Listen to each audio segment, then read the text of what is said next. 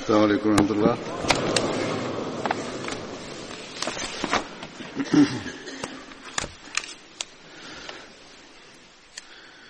أشهد أن لا إله إلا الله وحده لا شريك له وأشهد أن محمدا عبده ورسوله. أما بعد فأعوذ بالله من الشيطان الرجيم. بسم الله الرحمن الرحيم. الحمد لله رب العالمين. الرحمن الرحيم.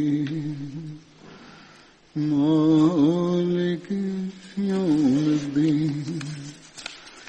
إياك نعبد وإياك نستعين. اهدنا الصراط المستقيم. صراط الذين أنعمت عليهم. غير المغضوب عليهم. ولا الضالين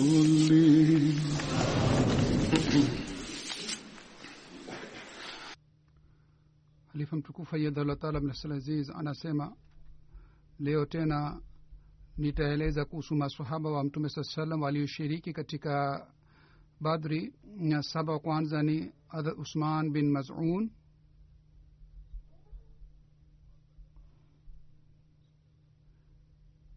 mama yake alikuwa anaitwa sukhala binti ambas.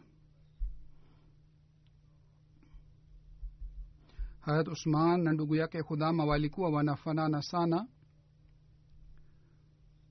na walikuwa katika kabila la banu jama.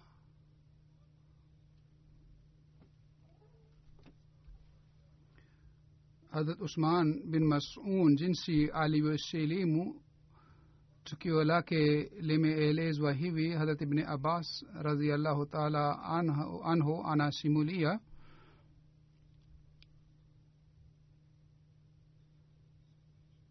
siku moja mtume salallahu alih walih wasallam alikuwa amekaa katika nyumba yake na harat usman alipita karibu na nyumba yake yeye kwa kumwona mtume salallahu alih wasallam akafanya tabasamu. Mtume saa salam akamwambia je wewe hutakaa pamoja nami hapa? Yeye akasema lazima nitakaa. Kwa hiyo yeye akakaa pamoja na mtume saa salam mtume salallahu alih akaanza kuzungumza naye. Wakati alipoana alipokuwa anazungumza naye mtume salallahu alaihi waalihi wasallam akaona upande wa bingu kwa muda mfupi kisha polepole mtume saa salam akaanza kuona chini mpaka mtume saa salam akaanza kuona upande wa kulia kwake.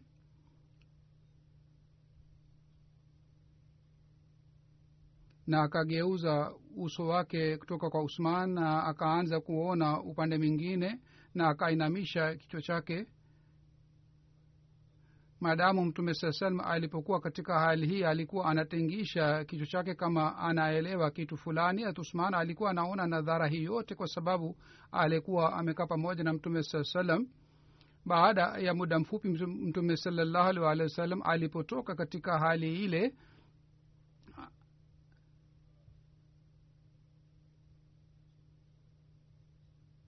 hali iliyokuwa wakati ule mtume saa salam alipotoka katika hali ile na ilikuwa inaonekana kwamba mtume salallahu alih walih wasallam alikuwa anaambiwa kitu fulani harat usman alikuwa hajui anaambiwa nini lakini bila shaka mtume saa salam alikuwa anaambiwa kitu fulani. Mtume saa salam alipoelewa lile jambo mtume saa salama akaona tena upande wa bingu kama aliona mara ya kwanza. Mtume sasema aliendelea kufuata kitu fulani huko binguni mpaka kile kitu kikapotea huko binguni baadaye mtume salallahu alaihi waalihi wasallam akaanza kuongea na usman na akamwambia uh, usman akamuuliza mtume salallahu alaihi waalihi wasallam kwamba kwa nini mimi nikae pamoja nawe? Leo yoyote uliyofanya mimi sijawahi kukuona kwamba ulikuwa unafanya hivi. Mtume salallahu alaihi waalihi wasallam akamuuliza umeniona mimi nilikuwa nafanya nini? Usman bin mazun akasema mimi nilikuona kwamba uliona uko mbinguni kwanza kisha uliona upande wa kulia kwako. Wewe uliniacha mimi kabisa na uligeuza uso wako upande mwingine na ulianza kutengisha kichwa chako kama wewe unaambiwa kitu fulani na unajaribu kuelewa unayoambiwa. Mtume sasema akamuuliza je kweli uliniona hivi nilikuwa nafanya hivi? Usman akasema ndio mimi nilikuona hivi mtume salallahu alih walih wa sallam akasema kwamba sasa hivi malaika wa mwenyezi mungu alinijia na aliniletea ujumbe wakati ulikuwa umekaa pamoja nami. Usman bin mazun akasema kwamba malaika wa mungu maana yake ni nini? Unaposema malaika akasema ndiyo malaika alinijia. Kisha usman akamuuliza huyu malaika alikuambia nini mtume salallahu alaihi waalihi wasallam alisema huyu malaika aliniambia ina llaha yaamuru biladli walihsani wa itaai zi lqurba wayanha ani lfahshai walmunkari walbagyi yaizukum laalakum tazakkarun yani bila shaka mwenyezi mungu anaamuru kufanya uadili uadilifu na ehsani na vile vile kuwatendea vizuri jamaa wa karibu na vile vile anakataza maovu na uovu kila aina. Mungu anawasihini anawasihini kwamba mupate mwongozo. Usman bin mazun anasema kwamba ilikuwa ile wakati ambamo imani iliingia moyoni mwangu na mimi nilianza kumpenda mtume salallahu alaihi wasallam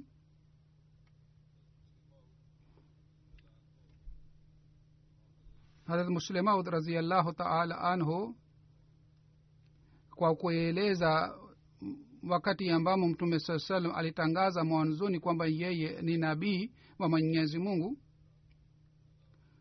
harat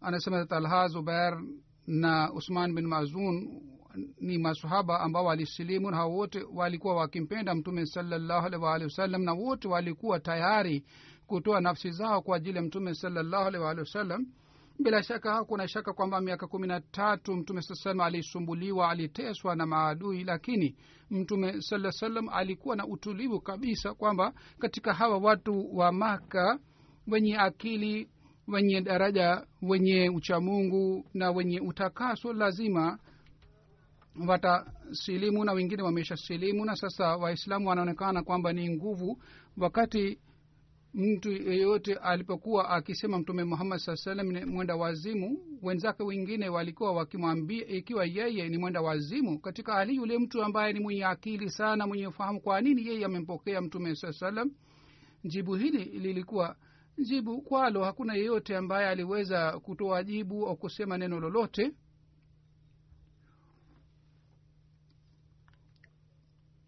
Wanahistoria wa ulaya wana wanazungumza dhidi ya mtume salallahu alaihi waalihi wasallam na wana wanatupa uchafu wa kila aina juu ya mtume salallahu alih wasallam wakati jina la abubakar linapotajwa. Wanasema yeye alikuwa mwenye akili. Waandishi wengine wa arabu wa ulaya wanasema yule mtu ambaye amekubaliwa na abubakar yeye hawezi kuwa mwongo. Yeye lazima ni, ni mkweli yaani yule ambaye amekubaliwa na abubakar yeye pia ni mwenye sifa sifa. Ndiyo maana abubakar amempokea. Ikiwa abubakar alikuwa hana tamaa ya aina yoyote kwa nini alimpokea mtume salaa salam ikiwa yeye alikuwa hana tamaa basi maana yake ni kwamba yule ambaye alimpokea yeye pia alikuwa hana tamaa ya aina yoyote. Kwa hiyo dalili hii ni madhubuti sana. Hakuna yoyote ambaye anaweza kupinga dalili hii hadrat muslim maud raziallahu taala anhu kuhusu hadrat masihi maud alahi salatu wassalam pia amesema amesema kuhusu sainam alahi salatu wassalam tunakutwa kwamba watu wanamuita mjinga lakini mwenyezi mungu kwa ajili ya kukataza shutuma hii alifanya mpango wa aina hii kwamba hadrat khalifa awal alimpokea mwanzoni muhammad husein batalwi pia alikuwa akimsifu sana seinam alahi salatu wassalam lakini wakati seinam alahi alipodai kwamba ametumwa na mwenyezi mungu basi watu wasomi wataalamu wakaanza kumpokea seinam alahi salatu wassalam. Hawa wataalamu na maulamaa walikuwa maulamaa kutoka katika watu na mataifa mbalimbali wengine walikuwa arabu na wengine walikuwa kutoka katika taifa mbalimbali. Hadhra muslim maud anasema kwamba watu wanapata rob kwa kupitia vitu vitatu ni mali au elimu. Mwenyezi mungu aliweka vitu hivi vyote katika jumuiya ya sainam alahi salatu wassalam na mungu alimpatia watu ambao walikuwa wanasifiwa na watu wa dunia. Hata watu walikuwa wa, hata watu wanakiri elimu ya halifu wa kwanza mpaka leo hata wale ambao si wanajumuia wao pia wanatumia madawa alivyotumiwa na hadrat halifa wa kwanza. Kwa vyoyote wale walimpokea mtume muhammad salllahu alih walih wasallam walikuwa kutoka katika mataifa mbalimbali na kutoka katika familia mbalimbali mbalimbali upande mwingine au sehemu mwingine hadhrat muslim aud kwa kueleza hali ya makafiri watu wa maka anasema kwamba mwenyezi mungu alifanya mpango ambamo kwa kuona mpango ule makafiri walikuwa wakijiunguza na walikuwa walikuwa hawapati nafasi ya kufanya kitu chote dhidi ya mtume salallahu alih walih wa sallam kwa sababu watu mbalimbali walikuwa wameshampokea mtume saa salam hadrat zubair pia alikuwa hadrat talha pia walikuwa katika familia kubwa. Hadrat umar pia alikuwa katika familia kubwa. Na hadrat usman pia alikuwa katika familia yenye heshima. Na hadrat usman bin mazun pia alikuwa katika familia yenye heshima sana. Hivi amr bin as na khalid bin waid ambao baadaye waliosilimu baadaye walikuwa katika familia yenye heshima sana ya makka baba wa amr as yeye alikuwa mdui mwanzoni lakini baadaye akasilimu lakini walid alikuwa mdui lakini mtoto wake khalid akasilimu. Kwa, kwa hivyo walikuwa watu maelfu ambao zamani walikuwa uh, maadui lakini watoto wao vizazi vyao walimpokea mtume salallahu alaihi waalihi wasallam na hawa walipigana na wazazi wao katika mapigano harat usman bin mazun alihamia habsha na baadaye alirudi makka. Kama nimeshawahi kueleza kuhusu tukio hili kwamba harat usman bin mazun ni yule ambaye alisilimu mwanzoni. Yeye alisilimu baada ya watu kumi na tatu yani kumi na tatu watu walisilimu baadaye yeye alisilimu. Yeye alihamia upande wa habsha mara ya kwanza yeye alipokuwa katika habsha akapata taarifa kwamba makureshi wamesilimu. Kwa hiyo yeye kwa kupata taarifa hii akarudi makka. Hadrat ibni ishaq anasema wakati muhajirin wale wahamiaji walipopata taarifa hii kwamba makuresh wamefanya sijda pamoja na mtume salallahu alaihi waalihi wasallam kwa hiyo hawa watu waliohamia habsha waka wakashika safari yao na wakarudi makka. Hawa walikuwa wanafikiria kwamba makafiri wote wamempokea mtume salallahu alaihi waalihi wasallam lakini hawa watu walipofika karibu na makka wakajua kuhusu ukweli wa tukio hili. Kwa hiyo wakati ule ilikuwa ngumu kwao kurudi tena habisha katika riwaya ingine imeelezwa wengine walirudi habesha hawakufika makka tena.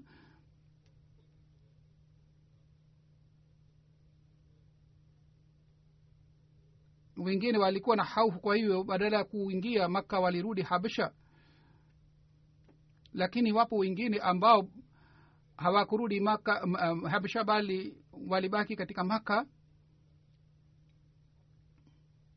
na hawa wote ambao walirudi maka walipata ulinzi wa wenyeji wa maka au wengine waliendelea kusubiri njiani mpaka walipopata amani kutoka kwa watu wa maka hadrat usman bin mazun radiallahu taala anhu alikuja katika chini ya ulinzi wa walid bin mughaira ibn ishaq anasema wakati usman alipoona mtume salallahu alaihi waalihi wasallam na masahaba zake wanasumbuliwa watu wanawatesa na wanawadhulumu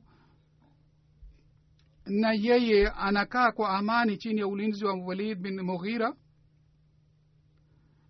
walid bin mughira alikuwa kiongozi wa maka na usman alikuja katika ulinzi wa walid bin mughira kwa kuona hali ya mtume saa salam na waswahaba zake. Harat usman bin mazun akasema kwamba mimi nakaa chini ya ulinzi wa uh, mshirikina asubuhi na jioni lakini wenzangu wanasumbuliwa na wanateswa na maadui. Bila shaka mimi nimekosea. Yaani yeye akajilaumu kwamba lazima yeye ana makosa kwa hiyo yeye alimjia walid bin mughira na akamwambia ewe abdu, abdu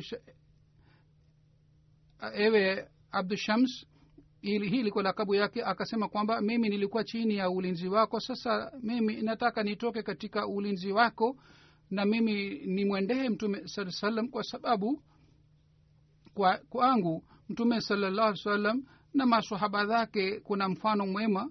Walida akasema ewe ewe nefyo yangu labda huu umepata mateso kutoka kwangu na umepata shida au umeona umepata fedheha kwa sababu ya kupata ulinzi kwangu. Akasema hapana lakini mimi nataka amani ya mwenyezi mungu. Mimi nataka nitoke katika amani yako na mimi niingie katika amani ya mwenyezi mungu.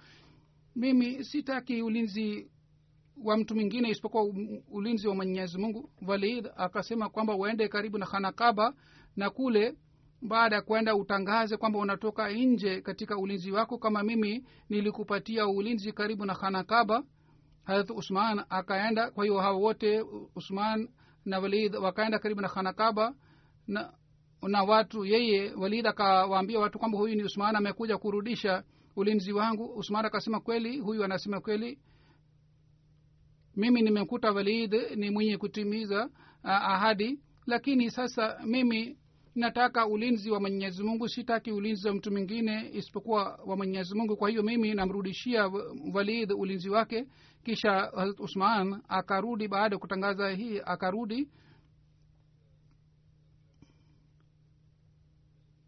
Kuhusu uh, tukio la habasha mimi nimeshawahi kueleza wakati nilikuwa naeleza kuhusu maisha ya maswaba mbalimbali. Nataka kueleza tena kwa fupi nadhmidha bashir ama sahib ameeleza tukio hili. Anasema wakati mateso ya islam yalipozidi na makuresh walipozidi katika dhuluma yao wakati ule mtume saa salam akawaambia waislamu kwamba wao wahamie upande wa habasha na akasema kwamba kiongo uh, mfalme wa habasha ni mwadilifu. Katika utawala wake hakuna yeyote ambaye anadhulumiwa habasha habasha inaitwa ethiopia. Ni katika kaskazini wa afrika.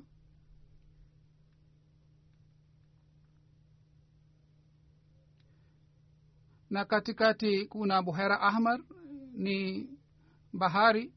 Wakati ule habsha wakristo walikuwa wakitawala na mfalme alikuwa anaitwa najashi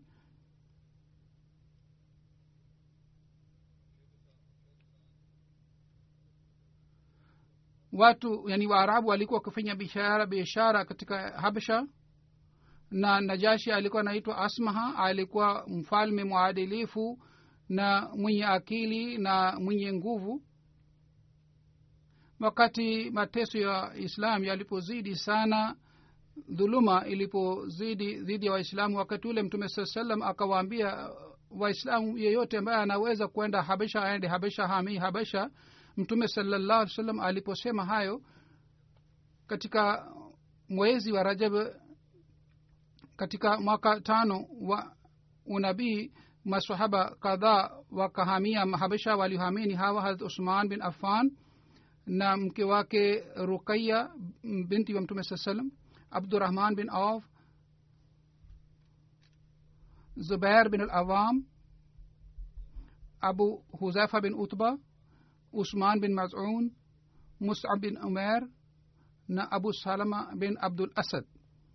Na mke wake ume salama hawa ni masahaba ambao walihamia habasha. Hazmeza bashira masaba anaandika zaidi kwamba katika hawa waliohamia habisha wengi wao walikuwa katika kabila la kuresh lililokuwa na nguvu sana na walikuwa wenye heshima sana kwa sababu ya tukio hili mambo mawili yanajulikana. Ya kwanza ni hii kwamba wale watu ambao walikuwa na nguvu na walikuwa wenye heshima wao pia walidhulumiwa na ma, ma, makafiri na, na wapo wengine ambao ni walikuwa hawana uwezo wa kuhamia habisha ndiyo maana hawakuweza kuhamia habisha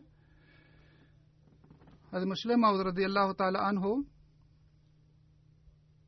ameeleza tukio lake hivi katika maandiko yake. Anasema kwa kueleza tukio la usman bin afan na labid bin mughira nimeshawahi kueleza tukio hili namna gani usman alirudisha ulinzi wake. Kwa kueleza tukio hili muslemaud radiallah taala anhu anasema wakati watu wa maka walipozidi katika dhuluma mtume salallahu wasallam siku moja aliwaita waislamu wenzake na akasema kwamba upande wa kusini upande wa bahari kuna ardhi kule watu hawadhulumiwi kwa sababu ya kumwabudu mwenyezi mungu na watu hawauawi kwa sababu ya kubadilisha dini yao. Kule kuna mfalme ambaye ni mwadilifu. Hiyo nyinyi muhame na muhamie eneo lile huenda mtapata urahisi na starehe. Watu kadhaa kina mama na maswahaba kadhaa sawa na amri ya mtume salallahu wa sallam wakaenda abisinia kutoka kwao katika maka lilikuwa si jambo la kawaida.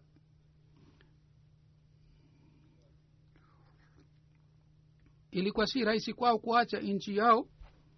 Watu wa makka walikuwa wakidhani wao wanatawala kanakaba kutoka katika maka ilikuwa si jambo rahisi bali ilikuwa jambo la huzuni sana kwao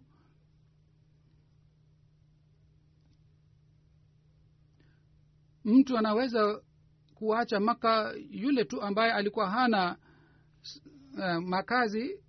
Kwa hiyo kutoka kwao ilikuwa si rahisi na kisha wale watu walitoka kwa kujificha kwa sababu walikuwa wakijua kwamba watu wa maka wakijua wanahama hawatawaruhusu watoke.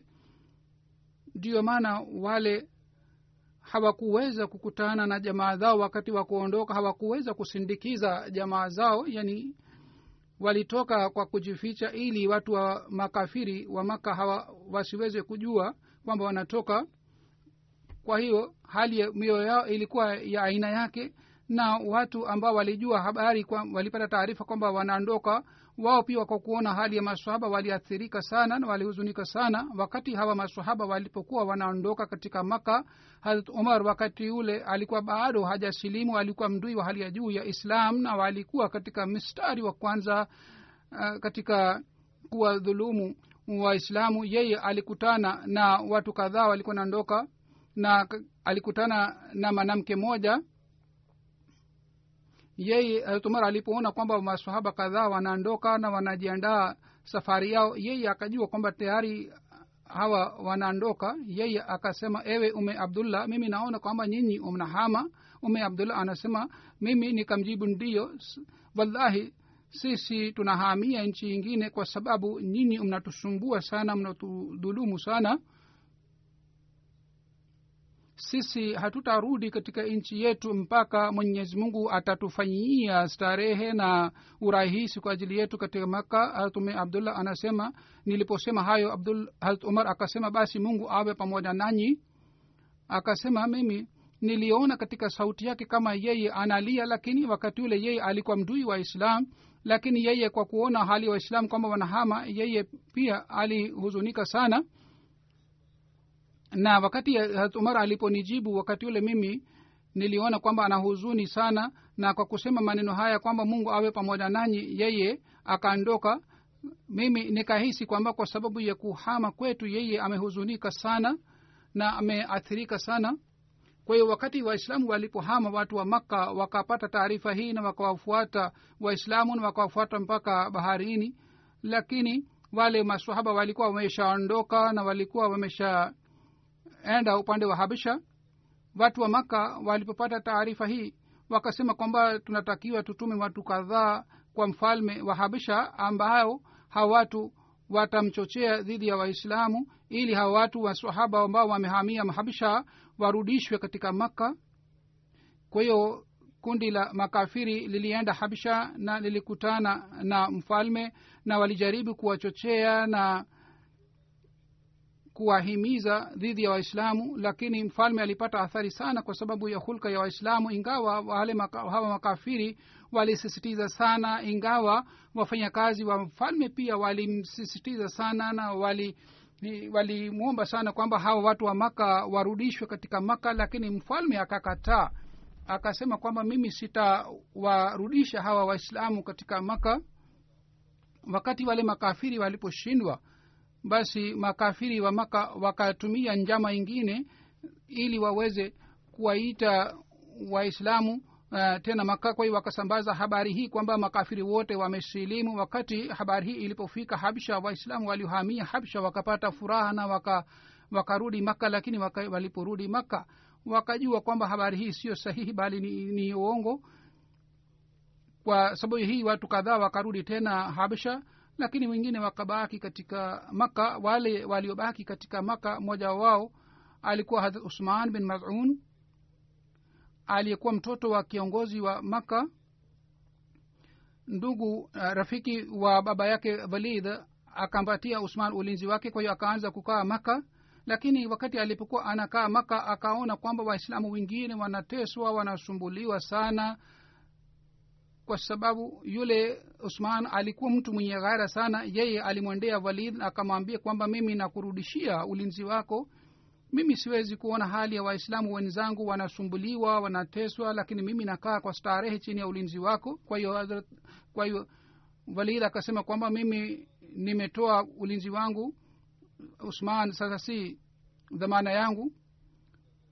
Labid ambaye alikuwa shairi yeye alikuwa akisoma shairi lake. Siku moja akasoma shairi katika shairi lake akasema kwamba kwamba kila neema hatimaye itaangamia itakwisha. Usman bin mazun alikuwepo pale wakati alipokuwa anasoma shairi hili. Yeye kwa kusikia shairi labid akasema kwamba wewe unasema sio sahihi neema za pepo itaendelea. Labid alikuwa mtu maarufu sana. Yeye akakusikia jibu hili akapata jazba sana na hasira sana akasema enyi watu wa kuresh mimi nilikuwa sifedheheshwi kama huyu amenifedhehesha kwa kusikia hii mtu mmoja akasema kwamba huyu ni mwenda wazimu hana akili kwa hiyo usijali anayosema. Hayat usman akasisitiza kauli yake na akasema kwamba mimi sio mtu mjahili mjinga yoyote niliyosema ni sahihi ni kweli.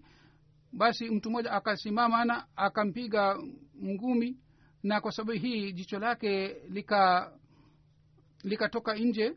Labidha alikuwa amekaa pale katika hafla ile yule ambaye alimpatia ulinzi aliyekuwa rafiki wa baba wa usman. Labidh alijenga urafiki madhubuti na baba wa usman. Baba wa usman alikuwa amefariki.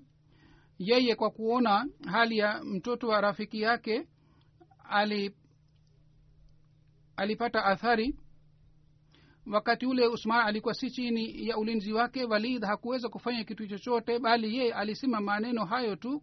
Akamhutubia usman akasema ewe mtoto wa ndugu yangu rafiki yangu wewe ungeweza kusalimika ikiwa ungekuwa chini ya ulinzi wangu? Ikiwa ungekuwa chini ya ulinzi wangu usingepata majeraha haya lakini we mwenyewe uli ulinirudishia ulinzi wangu. Kwa hiyo umeweza kuona siku hii ya leo kwa kusikia hii usman akasema yoyote niliyotendewa nilikuwa natamani nipate hali hii. Wewe unahuzunika kwa sababu kuona jicho langu hata mimi naona kwamba jicho lingine ambalo ni sahihi. Pia linataka kwamba lolote lilitokea na jicho lingine litokee naye. Anaandika muslimu kwamba hazrat usman usman akamjibu walid mfano wa mtume muhammad salllahu alih walih wasallam unatosha kwangu. Ikiwa mtume mwenyewe anapata shida na anasumbuliwa kwa nini mimi nisisumbuliwe? Kwa hiyo mimi nahitaji msaada kutoka kwa allah sihitaji ulinzi kutoka kwako.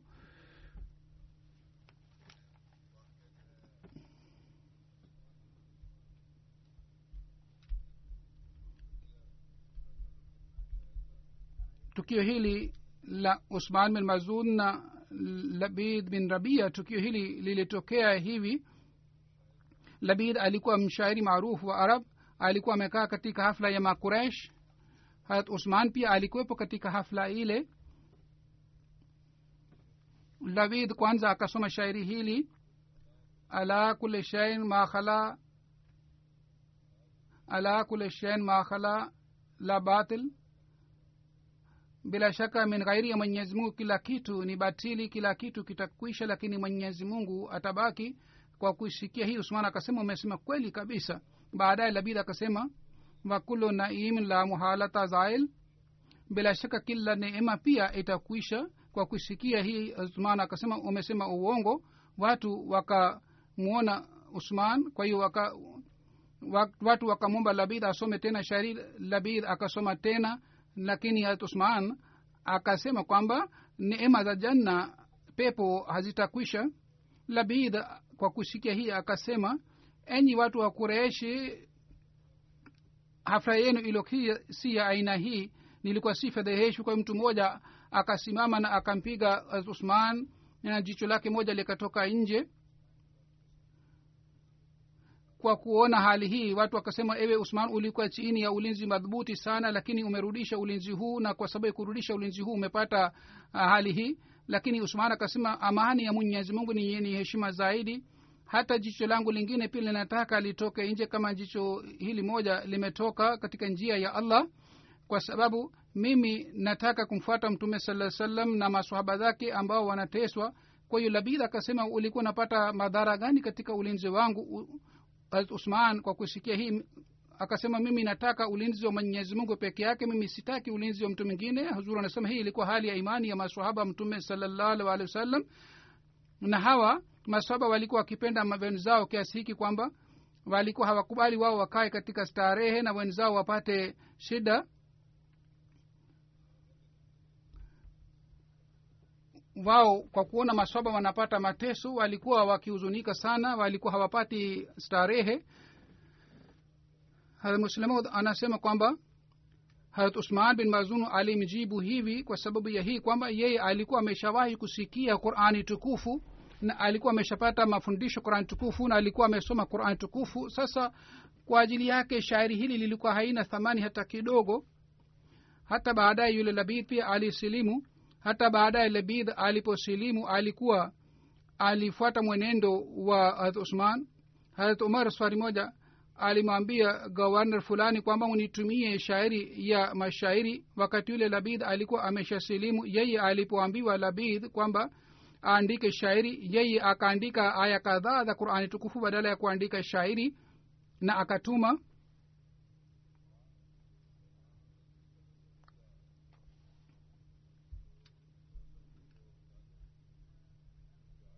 harat usman alikuwa akipenda mtume salallahu alehi wasallam sana. Tukio lake linapatikana katika riwaya hii. Katika riwaya imeelezwa kwamba harat usman bin afan alipofariki mtume saa salam alimbusu na mtume salallahu alehi wa sallam alikuwa nalia ni machozi alikuwa natoka katika macho yake. Wakati mtoto wa mtume saa salam ibrahim alipofariki wakati ule pia mtume salallahu alehi waalihi wasallam alisema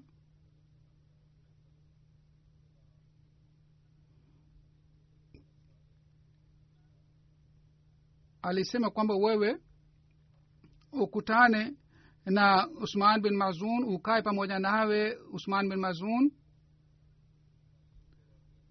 Harat usman bin mazun alihamia madina na tukio la kuhamia kwake limeelezwa kwamba usman bin mazun abdullah bin mazun na saib bin usman hawa wote walikaa katika nyumba ya abdullah bin salama na katika waya ingine ni kwamba walikaa katika nyumba ya hadrat hezam badala ya abdullah. Umar wakidhi anaeleza kwamba ahle mazun walikuwa katika wale watu ambao watu wote ya familia wali walihama kutoka makka na hakuna hata mtu mmoja katika familia hii aliyebaki katika makka. Wakati mtume salallahu alih wa sallam na muhajirin walipofika madina mansar walikuwa wakitaka hawa muhajirin wakae katika nyumba zao. Na usman ali kura ilipopigwa jina la usman ilitoka na alikaa nyumbani kwetu.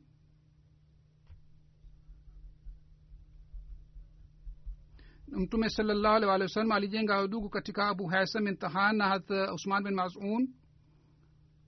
Hat usman alihamia madina alishiriki katika badr alikuwa akifanya ibada sana alikuwa akifunga saumu mchana na usiku alikuwa akifanya ibada alikuwa hafuati tamaa ya nafsi yake alikuwa akifanya juhudi ya kukaa mbali na wanawake.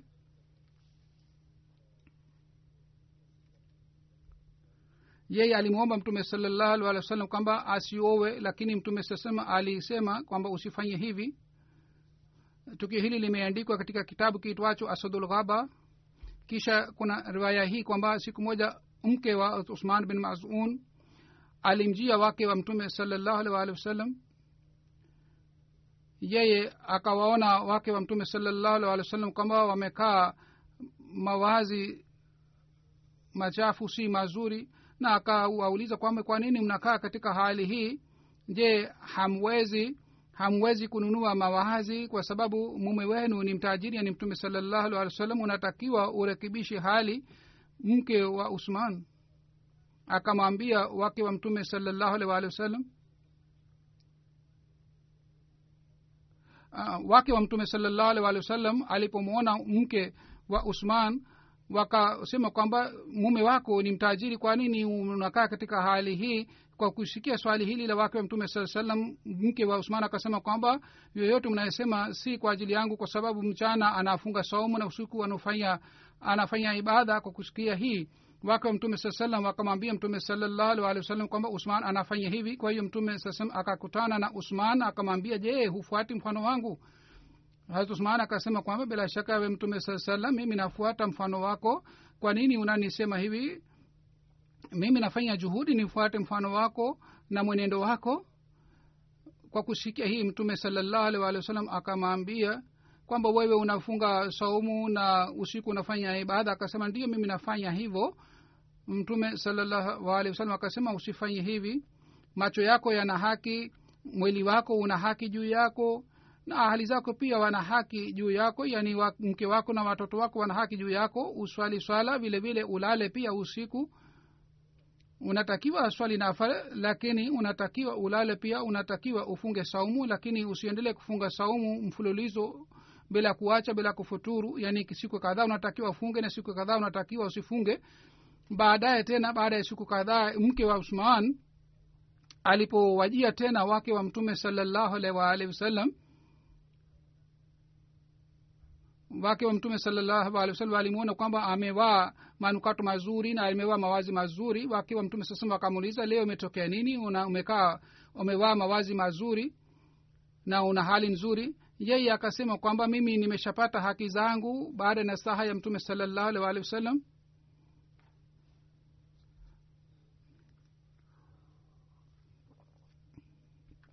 kuhusiana na tukio hili kuna riwaya iliyoelezwa iliyosimuliwa na aisha radiallahu taala anha. Anasema mtume salallahu alehi wasallam alimwita usman bin mazun alimwambia je hufuati mfano wangu akasema hapana ewe mtume sasa mimi nafuata mwenendo wako na mfano wako mtume salallahu alehi wasallam akasema mimi nalala na swali nafunga saumu na baadhi wakati mimi sisungi saumu na nafunga ndoa pia. Ewe usman wewe umwogope allah kwa sababu mke wako pia ana haki juu yako wageni wako wana haki juu yako na nafsi yako pia ana haki juu yako. Basi baadhi wakati unatakiwa ufunge na baadhi wakati unatakiwa usifunge. Unatakiwa uswali vile unalazimika kulala pia usiku. Azmiza bashir ahmed saheb kwa kupitia bukhari ameeleza kwamba saad bin abi wakas anasimulia hat usman bin mazun alimuuliza mtume salallahu alih salam kwamba akae peke yake asiowe lakini mtume saa salam hakumruhusu. Ikiwa mtume saa salam angemruhusu basi sisi pia tulikuwa tayari kujitenga katika wanawake na tulikuwa tayari kufanya ibada saa zote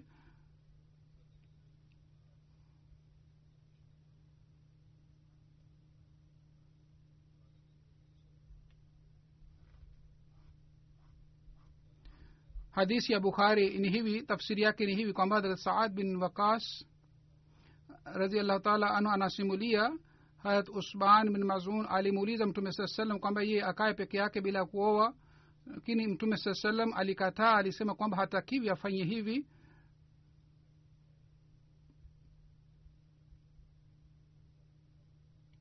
Ha- hadisi hii ni katika kitabu nikah maswahaba wengine wanasema usman angepewa ruhusa hii sisi tulikuwa tayari kujitenga katika dunia na kukaa peke yetu bila kuoa.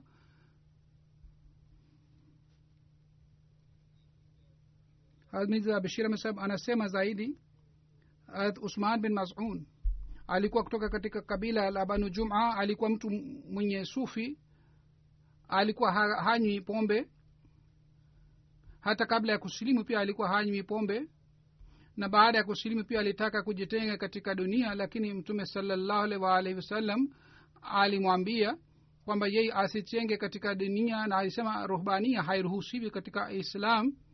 Mwislamu anasema mubaki katika dunia hii muishi katika dunia hii mupate faida katika neema zilizoumbwa na mwenyezi mungu. Lakini mnatakiwa msisahau allah subhanahu wataala mnatakiwa mutangulize mwenyezi mungu juu ya mambo yote ya dunia. Hadrat kudamba bin mazun anasimulia hadrat umar bin khatab ali alimwona harat usman alikuwa amepanda katika ngamia yake. Wote walikutana katika bonde la vasaya. Asaya ni maili sabini kutoka madina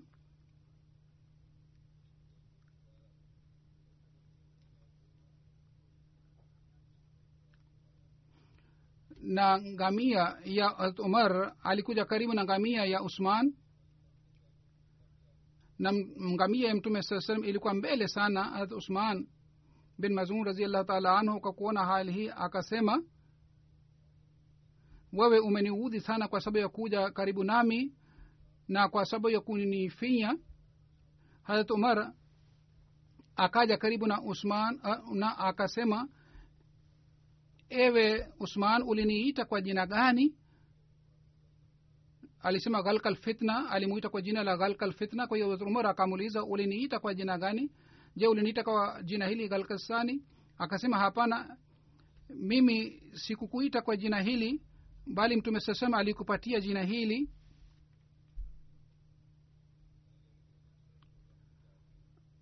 Akasema mtume saa salam ametangulia mbele yuko mbele sana kwa sababu safari yake ngamia yake alikuwa mbele. Kisha usman bin mazun akasema ikiwa ni ya mbele haina wasiwasi tunaweza kumuuliza kwamba je ye alikupatia jina hili au la?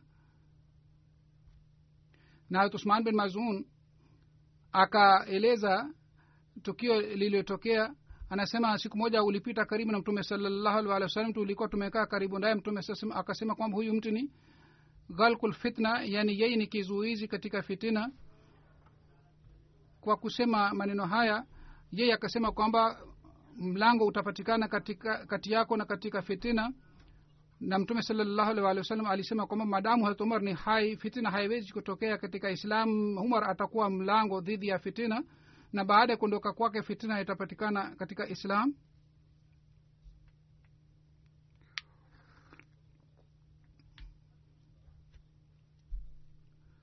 harat usman bin mazun alisema maneno haya kuhusu harat umar radiallahu taala anhu. Nataka kueleza maelezo yake. Huzaifa anasimulia tuliko tumekaa karibu na harat umar radiallahu taala anhu. Yeye akasema kwamba ni nani ambaye anajua kuhusu mambo ya fitina aliyesikia kutoka kwa mtume salallahu alih walih wa sallam? Huzaifa anasema mimi nakumbuka vizuri jinsi aliyoeleza mtume salallahu alih walih wa sallam safari fulani. Harat umar akasema kwamba wewe ni mjasiri sana kueleza rivaya ya mtume salallahu alih walih wasallam na maneno ya mtume salallahu alih walih wasallam aliyosema. Yeye akasema kwamba mtu anapata majaribio kutoka kwa mke wake na mali yake na kutoka kwa watoto wake na kwa sababu ya majirani. Na hii pia ni fitina yini mtume saa alisema kwamba fitina inapatikana kutoka kwa vitu hivi lakini mtu akitoa sadaka anaweza kuondoa fitina hii. Tumar akasema mimi sikueleza kuhusu fitina ya aina hii. Mimi sikukueleza kuhusu fitina ya waloto na wake na majirani.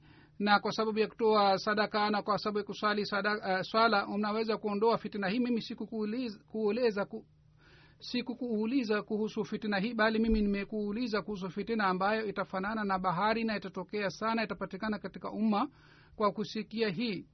Hayat huzefa akasema kwamba usijali kuhusu fitina ile fitina ile itakayotokea wewe hutapata athari yake wala hu, haupo hatarini kwa sababu ya fitina ile bali wewe ni mlango dhidi ya fitina. Hayatomara akasema je mlango ule utavunjwa au utafunguliwa? Yaani mtume salallahu alih walih wasallam alisema kwamba katika fitina kuna mlango na mlango huu ni umar. Harat umar akamuuliza huzefa je mlango huu utavunjwa au utafunguliwa harat huzefa akasema mlango huu utavunjwa yaani mlango huu ni wa aina hii kwamba utavunjwa. Umar akasema kwamba ikiwa mlango unafunguliwa basi hautafungwa tena lakini kama mlango unavunjwa basi mlango ule hautafungwa tena. Inakuwa ngumu kufunga mlango ule. Yaani mlango huu ukivunjwa mlango huu hautafungwa tena yaani fitina itaendelea katika umma na hazuru anasema kwamba sisi tunaona kwamba fitina hii iliendelea kuzidi katika waislam. Fitina baada ya fitina ingine iliendelea kutokea katika islam wakati wa umar ali na hata baadaye pia fitina hii iliendelea na mpaka leo katika waislam fitina hii inapatikana. Sawa na bishara ya mtume salallahu alih waalihi wasallam. Na hawa watu waislamu hawataki dhidi ya mlango ule au kushika ulinzi wa mlango ule na ukuta ule ambao uliletwa sawa na bishara mtume muhammad saa salam ndiyo maana fitina inaendelea kupatikana. Mwenyezi mungu atulinde sisi tuendelee kuwa nyuma ya ngao iliyopatikana kwa sababu baraka ya mtume muhammad salllahu alih walih wasallam na sisi tupate ulinzi wa ukuta huu ulioletwa na mwenyezi mungu katika dhama hii. Hadrat umar akasema kwamba basi fitina hii itaendelea haitafungwa tena haitamalizika.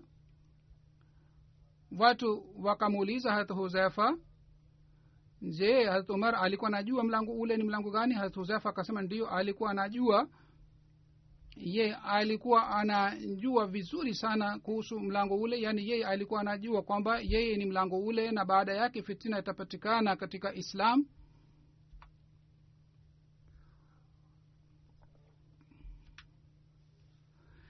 usman bin masun alikuwa muhajir wa kwanza ambaye alifariki katika madina hijiria mbili katika hijiria mbili alifariki. Wengine wanasema alifariki baada ya um, badr na alikuwa mtu wa kwanza aliyezikwa katika jannatulbaqi kuhusiana na uthman kuna mambo mengine pia inshallah katika hutuba yajayo nitaeleza insha allahu taala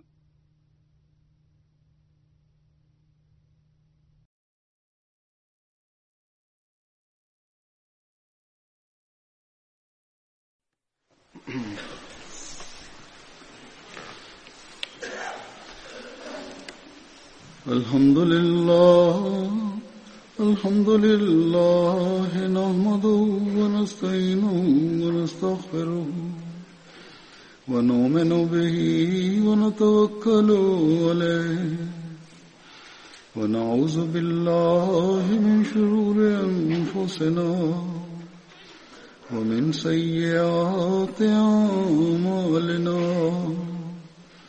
من يهده الله فلا مضل له ومن يضلل فلا هادي له. ونشهد أن لا إله إلا الله. ونشهد أن محمدا عبده ورسوله. عباد الله رحمكم الله. إن الله يأمر بالعدل والإحسان وإيتاء ذي القربى وينهى عن الفحشاء والمنكر والبغي يعظكم لعلكم تذكرون. اذكروا الله يذكركم وادعوه يستجب لكم ولذكر الله أكبر.